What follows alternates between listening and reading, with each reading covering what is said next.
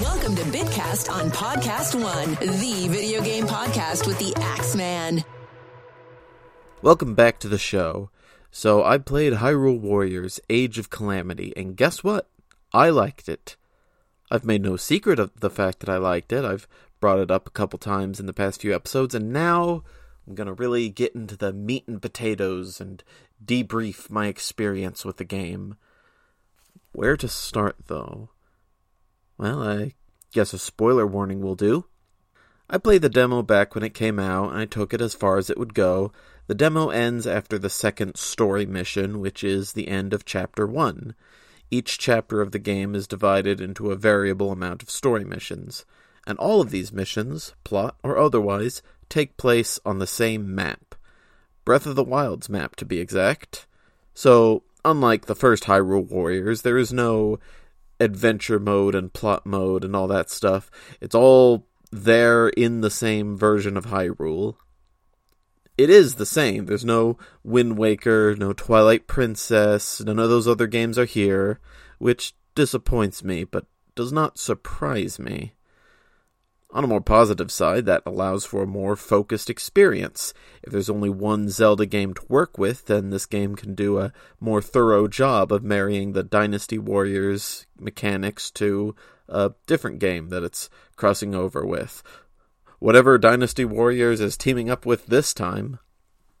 Though, in actuality, Nintendo were the ones who approached Tecmo Koei, which says to me that it's usually the other way around. I don't know, but it is really neat that Nintendo was involved with the development with this game, even if it's mostly overlooking things and stuff like that. It Makes me wonder if this is supposed to be canon or not. The game really does feel like it's connected to Breath of the Wild as a result, though. Same art style, all the enemies and abilities are there, several of the same locations with the same layouts.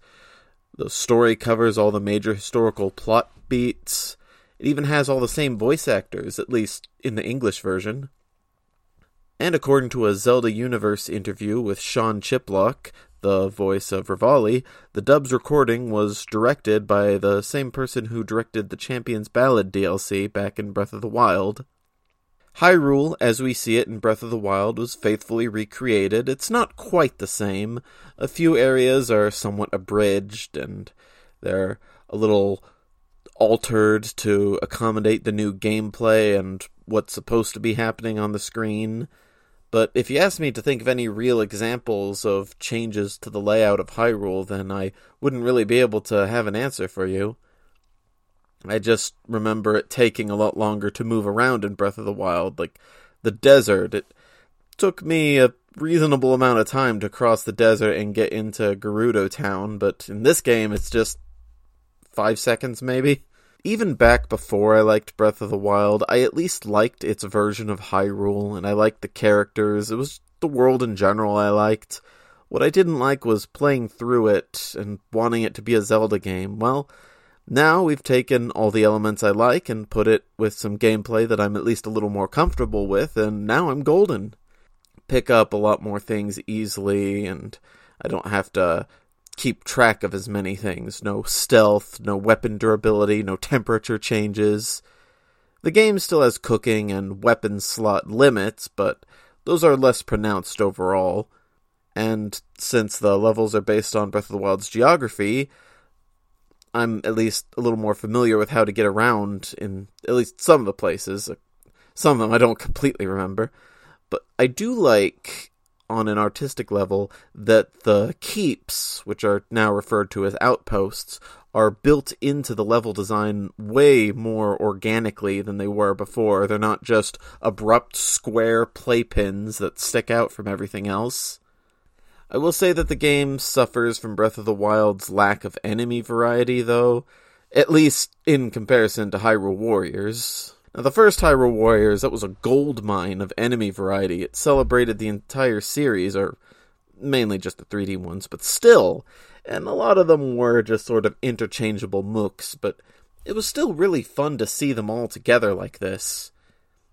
Breath of the Wild went for kind of a Luigi's Mansion 2 and 3 approach where they narrow down the bestiary but add a lot of personality to whatever the most common minion tends to be to try to make up for it.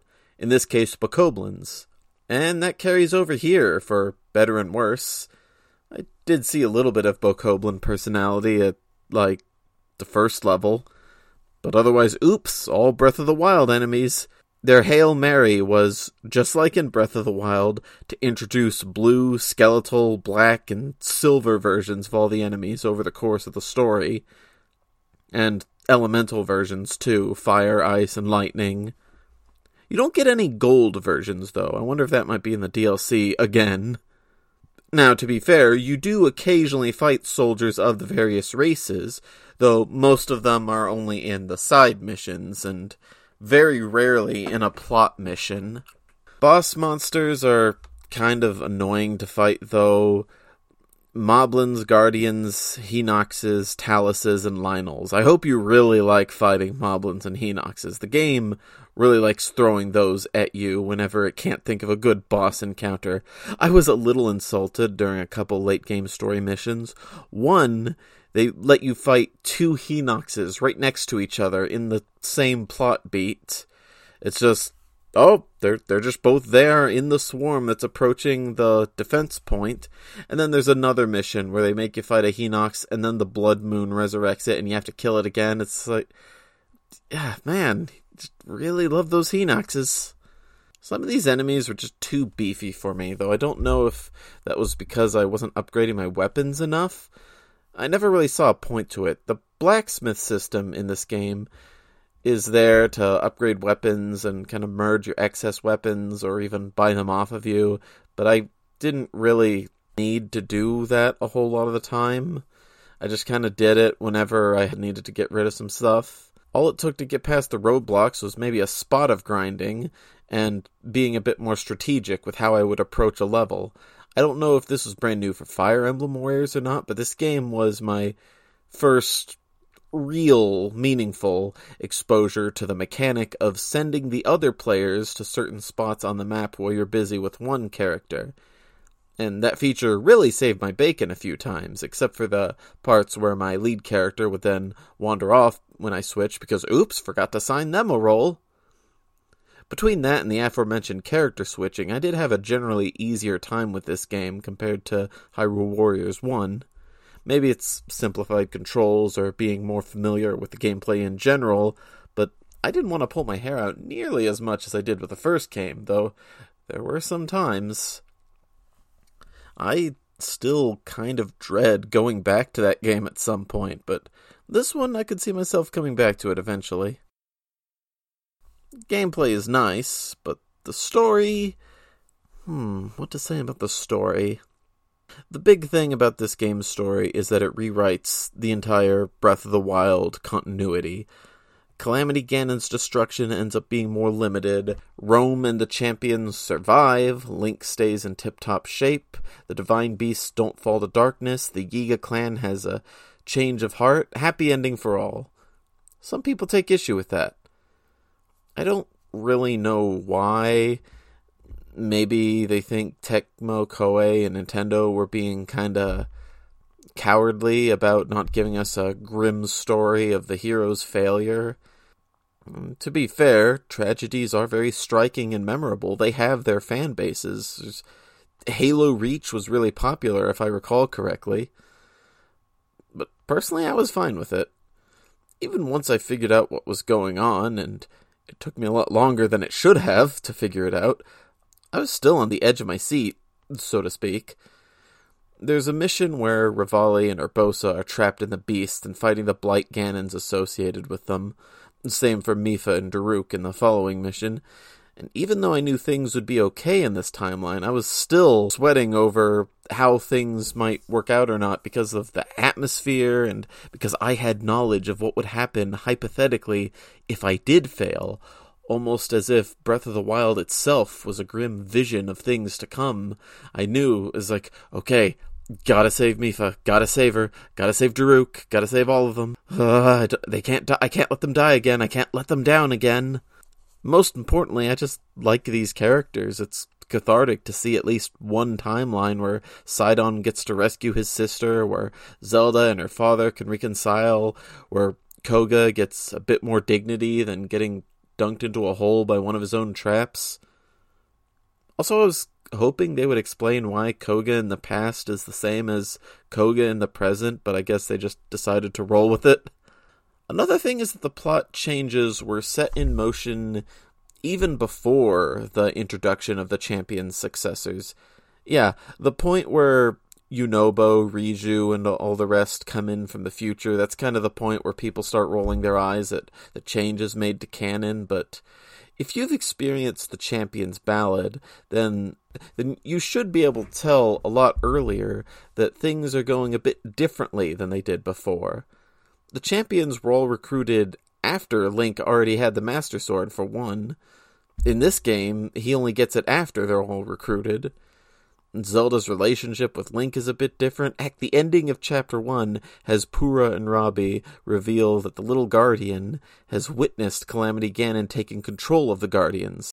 This gives them knowledge that this is an ability Ganon has, whereas in Breath of the Wild, it took them by surprise. Now, they can know in advance that he does this. This is what I meant by saying that it took me longer than it should have to realize that the story was going to change. And it all goes back to the little baby guardian's arrival. It's a sort of butterfly effect. I got the full scope of it from reading the game's TV Tropes article, corresponding with what I observed in the game, and I'd say some of it is a bit of a stretch, but there is a certain logic to some of these steps. To wit, in the very first level, Terrako, the baby guardian, causes the Sheikah Slate to gain a boost in power, and the Sheikah Towers to unearth themselves. The first thing never happened in Breath of the Wild, and it explains some of the gameplay here. The second is an event that only occurred in the future. The towers, they were still in the ground for that hundred year period. Like I said, Purah and Robbie discover evidence of Hyrule's downfall. This gives Zelda and everyone ample time and urgency to prepare and not be caught as flat footed. Though eventually the bad guys kind of catch wise to this, so they start doing stuff earlier too. With the towers being discovered earlier and Link being assigned to guard the first one, the researchers figure out how to teleport Hyrule's army around and Link is postponed from finding the Master Sword. Without the Master Sword, but still being assigned to guard Zelda, the princess doesn't have as much of a reason to resent Link, so she gets a more positive first impression of him. There's also the fact that he pulls out the Master Sword specifically to save her from Astor in one of the levels, and not just because, hey, he's a special knight and you haven't woken your power yet. What's up with that, Zelda? None of that. There's also the fact that some Ganon malice chased Terrako into the past, and it took over the past version of him, which gave Astor and Kohga more to work with for their evil plans. And that forced the good guys to bring out the big guns more often. They were working together to quell a lot of the monster uprisings. They were throwing their divine beasts at certain problems in the original timeline, that wasn't happening so much. And now that the champions are all squad goals, Zelda has more of a support system in place, and that puts her in a better mindset, and that even allows her to unlock her powers at, well, kind of the same time as before, but in less dire straits. Link isn't on death's door when Zelda unlocks her power this time. And since we know when the calamity is coming, Rhoam was able to get some evacuations going, which meant that Akkala Citadel was better staffed, better prepared. The Citadel didn't get much screen time in Breath of the Wild, but historically, the soldiers' defeat there was the final nail in Hyrule's coffin after everything else went wrong. So, if you pay attention to all those little subtle threads, you can tell early on that the story isn't going to go exactly as you might assume.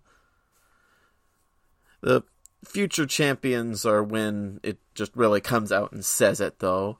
And speaking of them, it's really interesting and extremely underexplored that the future champions recognize Link. This suggests that in the untouched timeline, Link canonically does free the four divine beasts. Sorry, PointCrow. But all in all, I'm fine with the storyline we got, and I think it makes enough sense. Besides, for all the time traveling the Zelda games have used, we don't really get a go back to the past and solve the future storyline. It's uncertain if Hyrule's future really will change, though. This could just be a sort of throw the dog a bone alternate timeline. I don't know. If if we could get the timeline where Link dies at the end of Ocarina of Time, I think I can accept a little branch of canon based off Age of Calamity. Let me go into some of the characters now. More or less every notable character from Breath of the Wild is playable here. Some people who are exclusive to the modern Hyrule, like Kass, aren't here for obvious reasons, but there's still a lot to work with. Link, Zelda, Impa, the four champions, and Hestu, they're your cast for the first good chunk of the game. And while he doesn't appear in many cutscenes, I love the idea that Hestu just might have been a witness to a lot of the key story elements he might have been the one to save the champions from the blights, if you so choose. He could even kill Ganon himself if you want. After that, everyone is kind of considered a spoiler, but we're past that point now. Teba, Riju, Yunobo, the adult version of Sidon, they're all playable, as is Master Kohga and King Rhoam.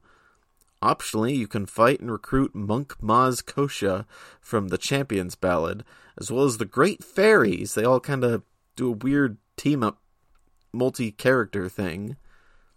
Then, if you complete some post game missions, you can play as Terrako or Calamity, Calamity Ganon, himself. Of all these optional characters, Maz Koshia is the only one I've managed to unlock. I kinda realized what the game was asking of me to unlock Terrako and Ganon, and I was like, mm, I'm good. I'm good. I don't need to do this. Besides Terrako and technically Calamity Ganon, this game is very light on OCs.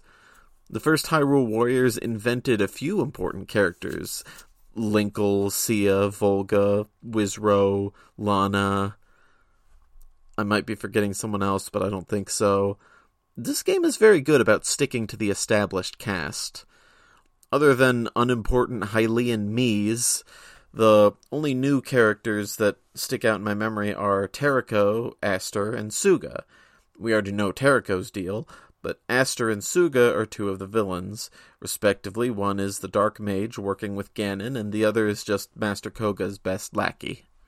Just like before, Link was one of my go to characters, very easy to use, very versatile. Though, once he got the Master Sword, I didn't bother with his other weapons. Why should I? They make such a big to do about the Master Sword, I might as well give it its due attention. My other mains were Revali and Mipha. On top of being my favorite champions, their gameplay just gelled with me the most. Once I unlocked him, I got a lot of use out of Maz Koshia, too. I remember being very happy that he was actually playable. I liked playing as Rhoam and Kohga, too, though I didn't really get to spend much time with them. Hestu was fun enough the few times I used him, but I never seriously gave him a chance. Urbosa was just okay, but I never really gravitated toward her. Impa and Daruk, I never really figured out how to play, I just ended up button mashing for them. For Impa, it worked. For Daruk, not quite. Then there's Zelda. The game forces her on you a number of times, I never got too comfortable with either of her move sets. Then there's the future foursome. I never really bothered to play as any of them too much because I wasn't too interested in their gameplay mechanics, so I think I might have liked Teba. Anyone else I just didn't unlock. But a fun group of characters to use overall. It's really cool that they all get unique abilities and they get unique ways to use the four runes. I would have expected them to run out of ideas after a while. It really makes me wonder what they could possibly do for DLC characters. Who could they do for DLC characters? They want to drag Kass in here, make Purah and Robbie playable. I, I guess there were some data mine quotes that suggested maybe Astor would be playable for some reason. I don't know why or how. Sooga, he's he was cool really glaring omission from Breath of the Wild would be the three dragons. I don't know what we would do with them. Let us fight them, maybe. That'd be cool. But they they are kind of the last big presence in Breath of the Wild to not be accounted for. Like, I'm sure the dragons existed a hundred years ago. If Hestu was running around a hundred years ago, do they even get referenced? Ugh. The game's soundtrack is definitely worth discussing. It has a lot more of a feel of, of Zelda game compared to the first Hyrule Warriors just being a bunch of rock covers of Zelda songs, which is fine, but it's not really what I was interested in. It also addresses my complaint of Breath of the Wild lacking a lot of good background music. Instead, gives us more really exciting music for every level. And I think that also helps sell why Breath of the Wild is so quiet, because here the action is over, the war has been lost, it's been quiet for a hundred years. Of course, there's no music. And uh, look, I get it. Both the games are trying different things with their soundtracks, and I just prefer what Age of Calamity does on principle. It appeals to my taste more, so of course I'd say that I think it's the better soundtrack. If we were to narrow down my favorite songs for today's favorite songs, that'd be pretty difficult. There's a lot of good ones, so I'm just gonna shout out to several of my favorites instead of the customary three. First, basically anything to do with Revali in this game is gold musically, as well as Kohga and Sooga's boss themes, and the rescue operation theme. Another standout is The Knight Who Seals the Darkness, which plays when Link draws the Master Sword. It's so chilling to hear the heroic remix of the classic Zelda theme. Speaking of chilling and Zelda, there's With Power Awaken, which incorporates the melody of Zelda's lullaby, and it plays once she has unlocked her power. Very appropriate. And while not one of my favorites, I thought it was cute that the first level theme was a remix of Breath of the Wild's enemy music. The music in these stages are dynamic, they change based on whether or not you're in an outpost or not, and if you've unlocked an enemy's weakness with the correct Sheikah rune. So you never get bored listening to what happens in this game. But to give an example of a memorable non combat song, I think the initial world map theme, which doubles as the game's main theme, would be my pick Overlooking Hyrule, Prelude to the Calamity. If you want more Breath of the Wild before the sequel comes out, or you want to experience Breath of the Wild in a different way than you're used to, back in the past and all that stuff, then I think this game is for you. It is the best selling of all the Warriors games, or Musou games, if you want to call them that. So that's pretty good. I see a long and fruitful future for the Warriors franchise, maybe even more Hyrule Warriors down the road. Maybe we'll get another Fire Emblem Warriors. Maybe we'll get another Persona Scramble after they finally do this Persona Scramble. I mean, hey, One Piece Warriors got to have a couple sequels, right? Right. Well, this has been the Bitcast. Thank you for listening. I will see you on the next one. Listen to Bitcast anytime on podcast1.com and on the Podcast One app.